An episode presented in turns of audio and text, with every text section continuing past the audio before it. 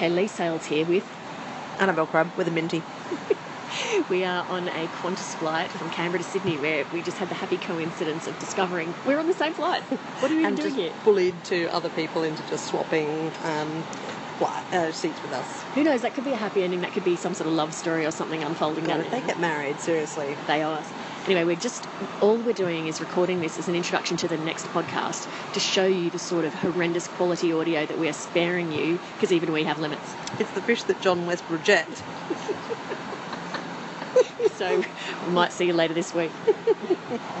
You'll be happy to know we landed safely. there, now we're now reinstalled in my capacious office. What did you used to call this thing? It's The priest hole. The priest hole. Yeah, that's right. the yeah, priest hole, priest yeah. The priest hole at least has going for it that, that it's reliably quiet. Yeah, it's totally windowless too, so it's um, possible to be unaware of what time of day it is. The um, I do have a problem though in that every single time I come here, I don't know why I have this terrible mental block that I have to text you every time to say, "Can you just remind me again what level your office is on?" It's it's really not difficult. Sometimes I wonder how you hold down your job. I don't know. It's because I, I think it's because I let trivial detail like the location of your office just fall out the back of my head. Yeah, I I just. I hold It's like just GD non-essential GDP, detail. inflation rate, all that stuff stays at the forefront of my mind because I need There's that. something like just so inevitable. Whenever we agree to meet here, I'm just five, four, three, two, ding. Remember what level you're on again? Uh, can I just get a couple of clangs straight out of the way? Yeah, okay, go on. I interviewed Bill Nye earlier this Yeah, clang. Oh, he was lovely. Um, and he basically says he likes nothing better than when he travels around the world to just skulk around finding independent bookstores and having cups of coffee and whatnot. And I just thought, marry me. That's exactly what I like doing as well. Actually, he was awesome and super charming. And this is this would be a real clang, except that you're also getting to meet the person, so I can't make you envious. I interviewed Armando Iannucci, who is the creator and writer of Veep.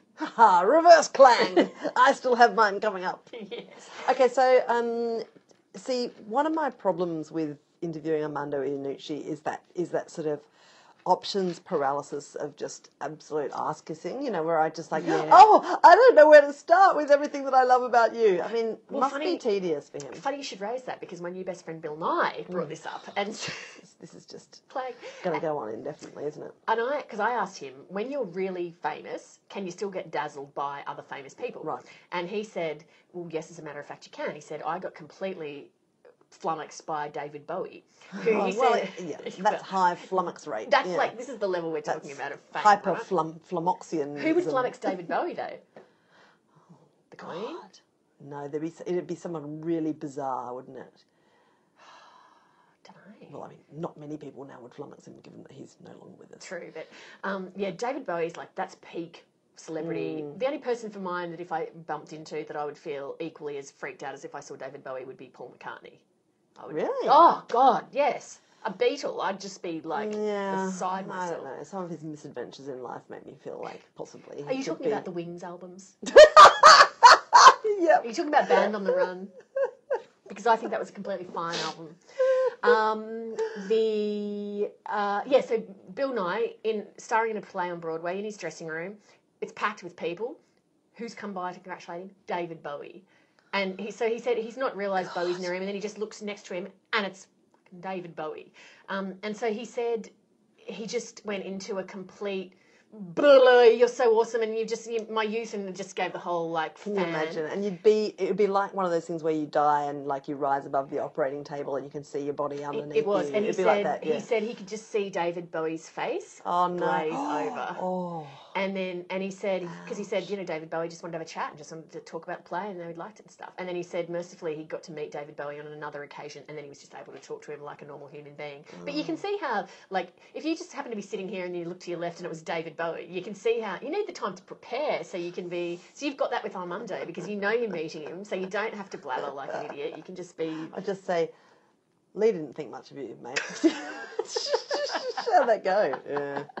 What is Um, that great story? I, look, I love this story, but it's a terrible problem for me that I can never remember who the musician was. And I think it was like someone like Yehudi Menuhin or somebody, like some incredibly brilliant um, conductor or like violinist or something. Anyway, um, who told this story once that I heard. Um, about meeting Rupert Murdoch, and apparently Murdoch was this huge fan of this um, person, and uh, when he met Murdoch, um, Rupert said, "Oh, oh, it's such an honour to meet you. You know, I'm a huge fan, and um, I will always remember the time when, as a young boy, I was taken by my father to see you perform, and it was just incredibly." Um, uh, engaging and I'm uh, full of admiration for you. At which point the musician has responded, What? You came to see me as a boy? You mean I had a chance to strangle you back then and Oh. I didn't take it? Oh, Shops. diabolical. Yeah, Oh, pretty good.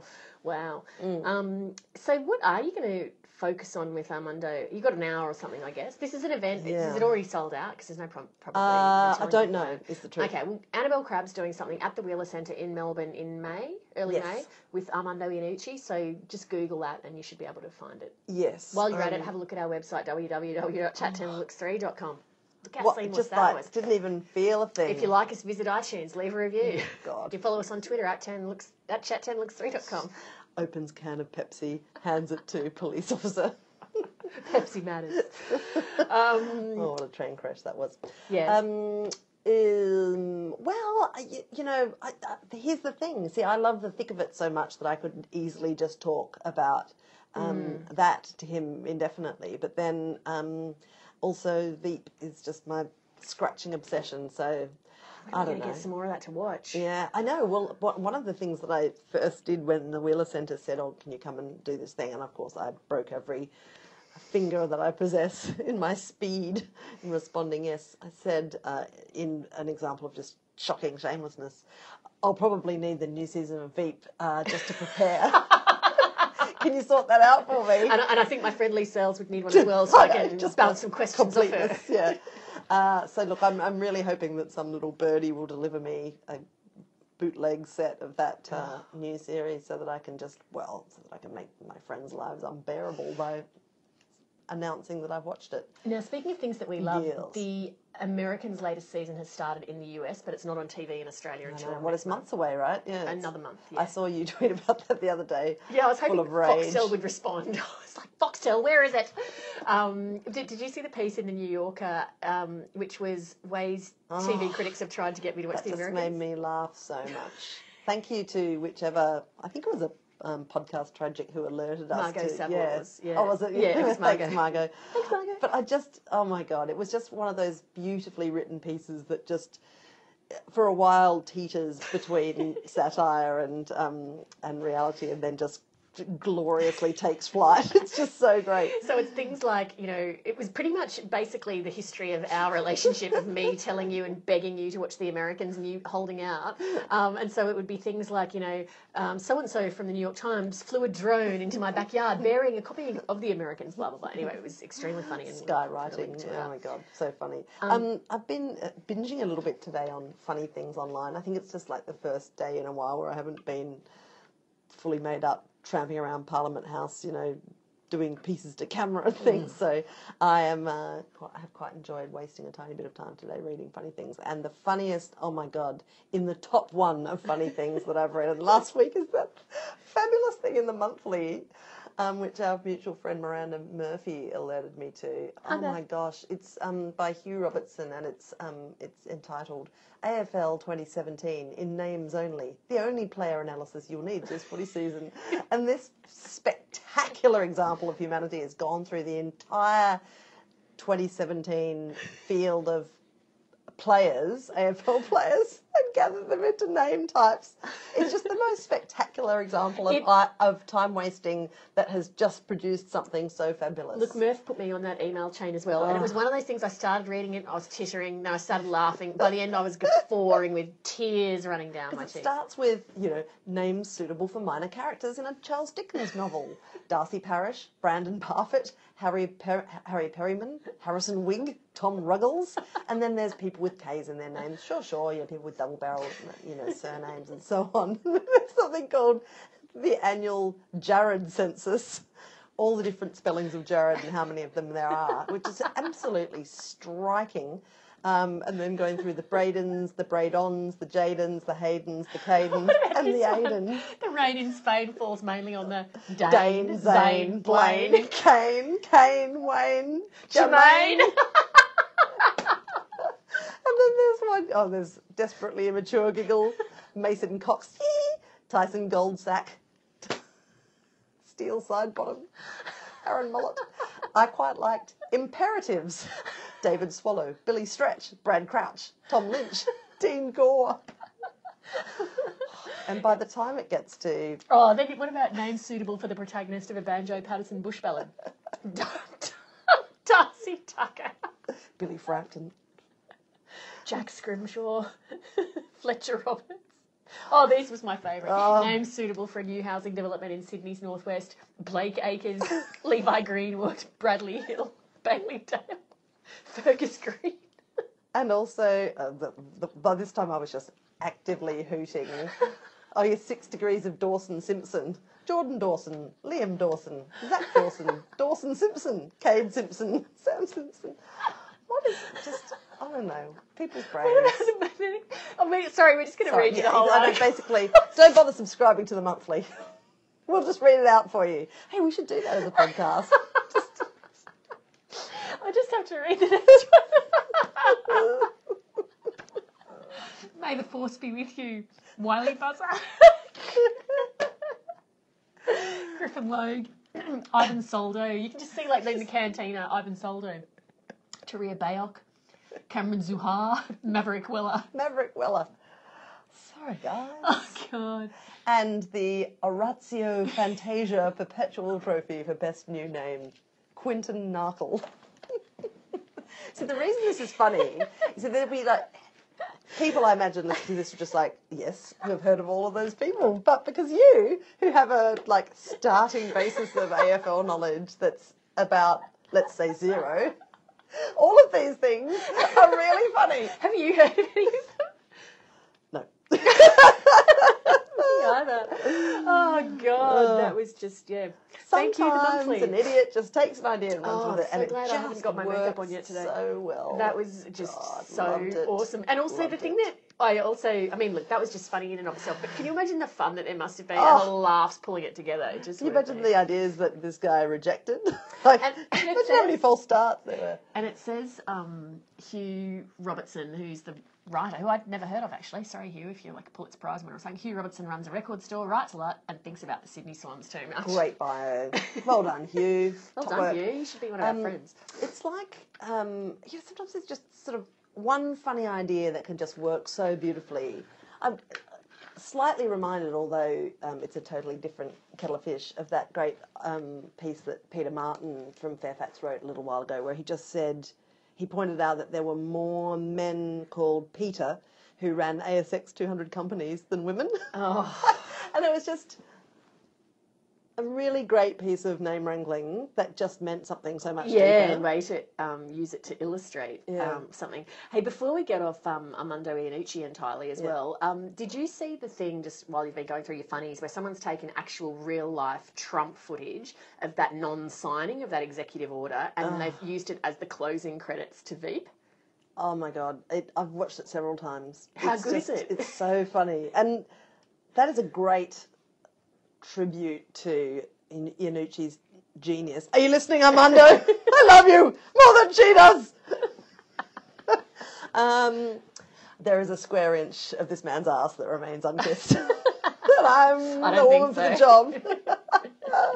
anyway, uh, yeah, the fact that even the theme music of Veep carries this quite potent message. Oh, you know, it's absolutely. just it's very elegant. It's it's it's a great idea. Um, we'll include a link to this. It's Yeah, not whoever- very long, but I mean, came up with it, it just also gives you this light varnish over the extreme absurdity of the situation where Trump passes into this office and just ostensibly to sign this executive order, just becomes totally befuddled and then barges out again without having done what it was. And then Mike I love sort of- expression on his face. It's just total Veep.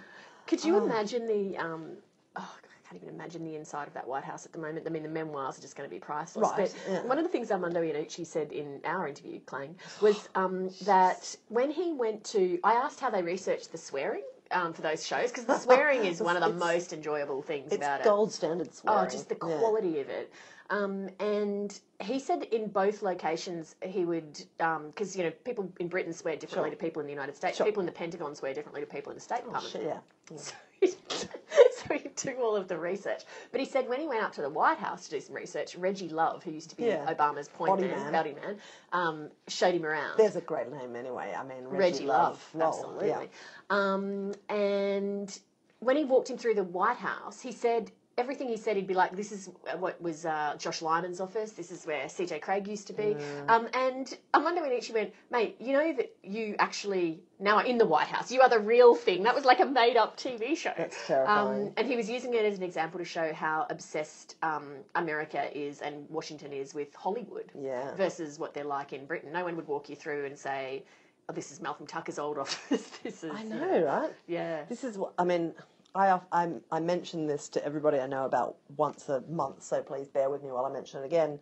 Um, that great old column of Maureen Dowd's, where she wrote during the 2008 um, presidential campaign, she um, wrote this column about how um, one of Obama's real problems um, was that he did not have a friendly Democrat former um, pre- president to give him advice because obviously Clinton wasn't helping him. Right. Um, Carter wasn't really appropriate. Um, in fa- and she said, look, he just needs somebody who has got the runs on the board to sit him down and talk him through some basics. And so she wrote to Aaron Sorkin and asked him to write a scene. She was. She used to go out with Aaron Sorkin. I know, which makes it even more great. Yeah. But in, she asked him to write a scene in which um, uh, Obama goes and consults um, Jed Bartlet. And Sorkin does it, and it's the greatest column, and also a brilliant piece of work from Maureen because she's basically written thirty words up the top, and then got Aaron Sorkin, her ex-boyfriend, to write the rest of the column. But it's hysterical. It's so good. I read it at the time. I'll have to go back out and um, Yeah. drag it out and have a look and see. Yep, I've got it on rinse and repeat in my house. I love that column. Um, so, did you see anything else particularly funny today? I mean, it's hard to top that AFL thing. That was Ah, so yeah. funny. Look, the other the other Trump. I mean, like, there's a million, gajillion, gabillion Trump things, and um, one of the weirdest things is that you know um, a lot of these memes would just be like once in a lifetime funny, but there's there's three new ones every day. So, um, but I quite like that one that somebody's done called Sassy Trump, Oh, where they've yeah. taken those um, speeches and stuff. And the elaborate hand gestures that Trump makes, and all they do is just revoice what he's saying with a really camp um, voice, which just Yeah. lends an entirely different air to the whole circumstance. I love um, watching those; they're very funny. Look, there's just so much to do. I mean, again, I just I hate to bring up Armando again, but we also talked about how when you have something that's so it's like satirizing itself because Yeah. it's so weird. What do you do when you write satire? Yeah. And he was saying they f- have found that invariably they write something and about two or three weeks later it actually Yeah, just happens. yeah. And so we got to talking Sometimes about happens in Australia. well, we got to talking about um, continuity and change, and um, he said he couldn't believe when he heard Malcolm Turnbull say Yeah. there's continuity and there's change because he said that they had gone. Sat down and thought, what is the most inane, meaningless thing that we could come up with? And that was what they came up with. Um, the other one that had particularly tickled his fancy was when Bill Shorten on Sky News was asked if he agreed with Julia Gillard. Oh. And he said, I don't know what she said, but I know I agree I, with it. I agree with it 100%. Yes. I would have been a goodie. Um, now, just because you may not be the only person that's allowed to have clangs on this show, um, I um, interviewed a whole lot of the chefs that were here for the World's 50 Best Restaurants Awards. Yes. Um, that was uh, won by, uh, well, the top restaurant in the world, as announced in Melbourne the other day, um, is a place called 11 Madison Park. Uh-huh. Um, and I interviewed both the chef and the restaurateur. Is that yeah. in New! York? New York or where? Yes, it's in New York. Right. Yeah. Oh, cool. Um, What but sort of food is it? Um, imaginative. They do lots of things with pig's bladders. We used to, but anyway, it, it's it's it's a place that this that this pair, um, uh, Daniel Humm and Will Guidara, um, set up they used to work at this restaurant and they bought it off the owner Mm-hmm. and then just sort of revamped it a bit five years later. Oh, hi, we're the best restaurant in the world. Wow. So, yeah. And I noticed, um, I was reading something about that this morning. There's two restaurants in Australia that are in the top 50, right? And they're both in remote There's locations. Attica Yeah. and Brae, both uh, in sort of out of Melbourne. Yeah. Okay, right. Yeah. Have you eaten at either of them? I haven't actually, and I never will now that they're, you know, so intensely famous. But yeah, well, exactly. We'll never be able to get in there, sadly. Hey, can you tell think me? the thing um, before I finish with this slacklang, um, and you know, a, a couple of these chefs that I met were just unbelievably extraordinary people, and I could probably yabber on for quite some time, but won't um, uh, cause you the tedium. Um, these two who run this world's best restaurant were the thing that I really admired about them was that they were incredibly gracious and very firmly of the view that the most important thing to them and the thing that they loved most was watching people's faces be sort of transformed by joy when they ate something incredible or were surprised by some when they, yeah when they were eating the pig's bill. bladder and they realised, oh, actually, Oh, doesn't taste that bad. Mm. um, and also, they were really, really careful to talk about how aware they were that people went to their restaurant as a special occasion, like there are lots of birthdays and things like that. Right. And I really liked the way that they talked about that as their greatest focus because I think when you're an intensely successful chef, the temptation would be to think, well, this is about me and my genius. Mm. But they were both really careful um, to um, to keep the focus on people who are eating at the restaurant. Unlike, unlike. Jiro in I Dream of Sushi. No, exactly. Jiro dreams of sushi. But I should say, look, um, one of the things that I've really got so just unscratchably addicted to in the last few weeks, and mainly I got onto it because I was preparing for interviewing these chefs, is that a bunch of them, uh, there's this guy Massimo Bottura who runs um, what was until this week the best restaurant in the world. It's been re-ranked down to number two. He's this incredibly OTT genius um, chef. Um, I watched uh, Netflix's series The Chef's Table, which has sort of 40 minute documentaries about all of these um, well known chefs. Most of them are kind of taken from that 50 best restaurants list. And it goes through um, sort of their life stories and their practices and their, you know, their food and what they do. And it's so beautifully shot. It is, without a doubt, the most beautifully shot food series I've ever seen wow. um, to the extent that even if you've never heard of any of these chefs, five minutes, five seconds in, you're absolutely gripped because it's Wow. so gorgeous and so interesting. And it's also a real lesson in how, um, if you take a bit of time and you um, produce and shoot something beautifully, you can actually get more out of people because you get this sense that these chefs who are cooperating, and obviously very few of them are especially patient people, but you can see that they're really responding to the fact that the um, the crew um, and one assumes the interviewer because it's, there aren't um, questions um, incorporated. You're just sort of seeing and hearing. Um, it's a bit like Australian Story in that sense. Um, you can see that they trust what's going on, and so they are actually letting the crew into quite intimate parts of their lives. Yeah. I was going to ask you as well, just while we're talking about the cooking stuff. I read this article um, and it sounded intriguing. I just wondered maybe if you were there, which Hmm. was somebody asked a really inappropriate question of a panel of a female chef. Oh, they, they, I was there. That Yeah. was um, at the Opera House. So what um, happened? Last Saturday. And so the woman was actually, she's in one of these um, programs, the Chef's Table shows um, as well. Her name's Dominique Crenn. She is French born, um, grew up in Brittany. She was adopted. Um, all of this is in this show. It's so interesting and also um, This is all in the. Chef's Table, Yeah, it is. episode, Yeah. yeah, okay. So she was um, adopted with her little brother when she was 18 months old. He was a bit older. And this couple, who went on to be her parents, um, turned up at the orphanage where they were and, and decided to adopt her brother. And then as they were taking him away, um, she ran over and gave him a kiss, and they're like, "Oh, who's that?" And the staff are like, "Oh, that's her. That's that's your boy's little sister." And they're like, "Well, we better take her too." And they're like, God, it's almost Dickensian, isn't it? Anyway, um, and so she was raised by this couple who are incredibly great parents, and um, she um, became a chef and eventually sort of settled in San Francisco where she opened her restaurant, which is called Atelier Crenn, and she's so intense and all of her food is really emotional. It's all about a story. The, when you go to the restaurant, you don't get a, a standard menu. It's actually a poem.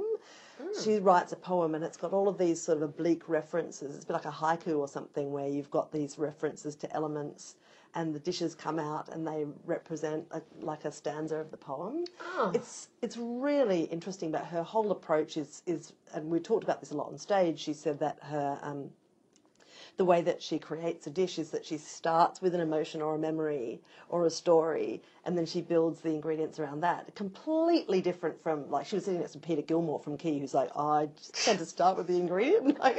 But it's so interesting to hear about these different techniques, and and you learn a lot about her. Um, the other thing about her, and I don't know why I mentioned this, except that it's one of the really striking things about her. She is intensely beautiful. Like she's strikingly um, Right. fascinatingly beautiful. And um, in the program, there's a lot of her like being really intense in the kitchen. You see that she's there round the clock pretty much, and you don't really see all that much of the rest of her life, except you know sometimes in the interview she's in her house with her little dog, and you know. Anyway, so when we got to the public Q uh, Q and A part of this discussion. Um, and there were some other people on the panel, like um, Brett Graham, the form, the Newcastle-born chef who now runs the Ledbury in in London, uh, which he set up when he was 26, and he's still only 38. I hate him. Um, he's a genius. Anyway, um, so we had a few questions, and then this guy gets up, right? This is in the Opera House. There's lots of people there, and he says he starts off with some weird remark about Malcolm Turnbull, and there's never been a more exciting time to be a chef or something. Everyone's like, yeah, right. What is it, the thing where people will still think it's funny to say that? There's never been a more exciting time. Oh, as the Prime Minister would say, God, get over it. Anyway, um, you know, I'm interested, Dominic, in, you know, when I, I look along the line of chefs sitting around you and, you know, they all have um, families and wives and whatever. And I want to know, Dominic, you know, who who looks after you, who supports you. You know, I, I mean, um, you don't seem to have any family, and I'm just wondering why, you know, having the choices that you've made, why it is that you've made the choice not to take on one of the most important jobs that a woman can do, which is to be a mother. And so there's this whole kind of the whole opera house just goes a bit like, Ugh. and I'm thinking, what I do here because I'm thinking, is that too insulting a question really for this woman to put up with? I don't know. Like she's the, she's an incredible professional anyway. So I look over at her and she gives me this wink and I'm thinking, oh, you're all right. So she says, and like I'm, I, I pathetically try and reproduce the absolute splendor of her response. But she said, she starts off by saying, well, boy. And I'm like, oh God, here we go. him this, boy. Yeah, because this guy's like Gold. in his 50s, probably Oh, older than her. And he, she says, I don't understand why you make, how do you know? How do you presume to know my family situation? How do you know I'm not a mother? How? And everyone's like, oh God. And then she says, I have two twin girls, four years old. And everyone's like, whoa, whoa. And then she starts saying, everybody makes choices in their life. Everybody, not just men, not just women. And you know what? I really hope that you make a good choice in your life. I hope if you have a family, if you have the children, or the wife, I hope you do everything you can to allow her to pursue her dreams. It's not just about your dreams. I hope that's the choice you make, okay? You know, because this is not a man woman thing. This is a human thing. Oh, like, did the whole okay. room just go, yeah? Well, and then she says, and she's like well into it at this stage, and I am not paying appropriate tribute to the mastery of her response because she was slitting this guy to ribbons like a like a Christmas turkey, and I'm not sure that he was quite aware of the extent of his injuries while this was happening. And then finally, she just says, "So, you know what? I like you. I like you. So I'm going to give you an opportunity to ask me another question." And did he? No, he, he tried to give it a shot, like an oh, uh, in the Oh, end we just we moved on, but That's just so was- awesome that she was could respond like that. she was incredible. And the other thing, like, first of all, there was the drama of this. Actually, I've got four-year-old twins. Yeah. which you had you saw nothing of in the TV show. So to that extent, like his assumptions Yeah. were um, were kind of sustained by the program that he'd seen. Right. But then again, there's heaps of chefs in that series where you don't see their families. Yeah. The thing is that you just assume if, that if the woman's family isn't visible, it's because she doesn't have one. Yeah, right. Um, so there was the sort of the penny dropping of that reveal, and then her um, muscular follow up, followed by her just direct challenge to him. It was just yeah, it was a, it was a bit of masterclass. And the other thing is that the thing that it made you like, hyper aware of is. Oh my God! Imagine working in this woman's kitchen. and did she deliver it with sort of calm precision? she was or- charming. Oh, awesome. So she wasn't angry. She was just uh, so interestingly, like it was the talk of the I'm whole sure. place afterwards. Um, and I had a bunch of people come up to me, and what was really interesting was the breadth of interpretations of her response. Like there were people saying, "Oh my God, she was so nice to him. Why was she so nice to him?" And I was thinking, "Oh, I think she kind of blew him up, really." But anyway, Yeah. she just did it in this Such a charming way. quite a charming way. It's mm. incredible too how like you know it's one thing if someone asks something stupid and then you eviscerate them in an angry way, but then the ability to like just annihilate somebody in a really calm and still retain some charming sort of way is amazing. Like I um, am friends with a young woman who's in her early twenties who had stage three breast cancer. She's now been through a treatment and is um, in remission, but when you're that young and you have something like that, you have to go and have all your eggs removed Yeah. because you need to be able to maintain some Yeah. prospect of having children later. So she had to have IVF basically, not to get the eggs implanted, just to get them taken away and frozen. And so she is this gorgeous looking, you know, at the time, 22 year old. And she would have to go, as you do if you have IVF, and go to the office in the morning for, I think they do a blood test or something. And um, she would be sitting there and they'd be everyone would be waiting for the clinic to open there'd be you know a dozen Yeah. women or whatever and everyone else would be about our age. And so she really stood out Yeah. noticeably anyway they were all sitting there in silence one day and this woman said what are you doing here? And when my friend told me i thought i just thought that is so unbelievably rude that you would Yeah. ask that in that environment. And i was thinking i would have said well, if you must know, I've got breast cancer. And sort monster. Of, yeah, and sort of leapt on her. But my friend just coolly fixed her and said, I'm here for the same reason you are, to get a blood test. I just thought that is so much better because she gave that woman nothing. She just gave her absolutely nothing. So I was very proud of her for that excellent response. Hey, now Brenda um, told me that this is our 50th episode. Oh, is it? Yeah, I know. And we haven't moved from Luke, this damn did office. the freestyle, not even with a nice I know. snack. I know. We'll have to do something good There's for no our 100. food. Sorry, should have Yeah, brought something. Um, and uh, Might have a minty. I've got so much left to talk about. Maybe we should see if we can do a second. well, why don't we call this, um, um, you know, 50th part? Ooh. Yeah, exactly. At the fiftieth present is another one coming right up. Good plan. Yeah. 50th part deux.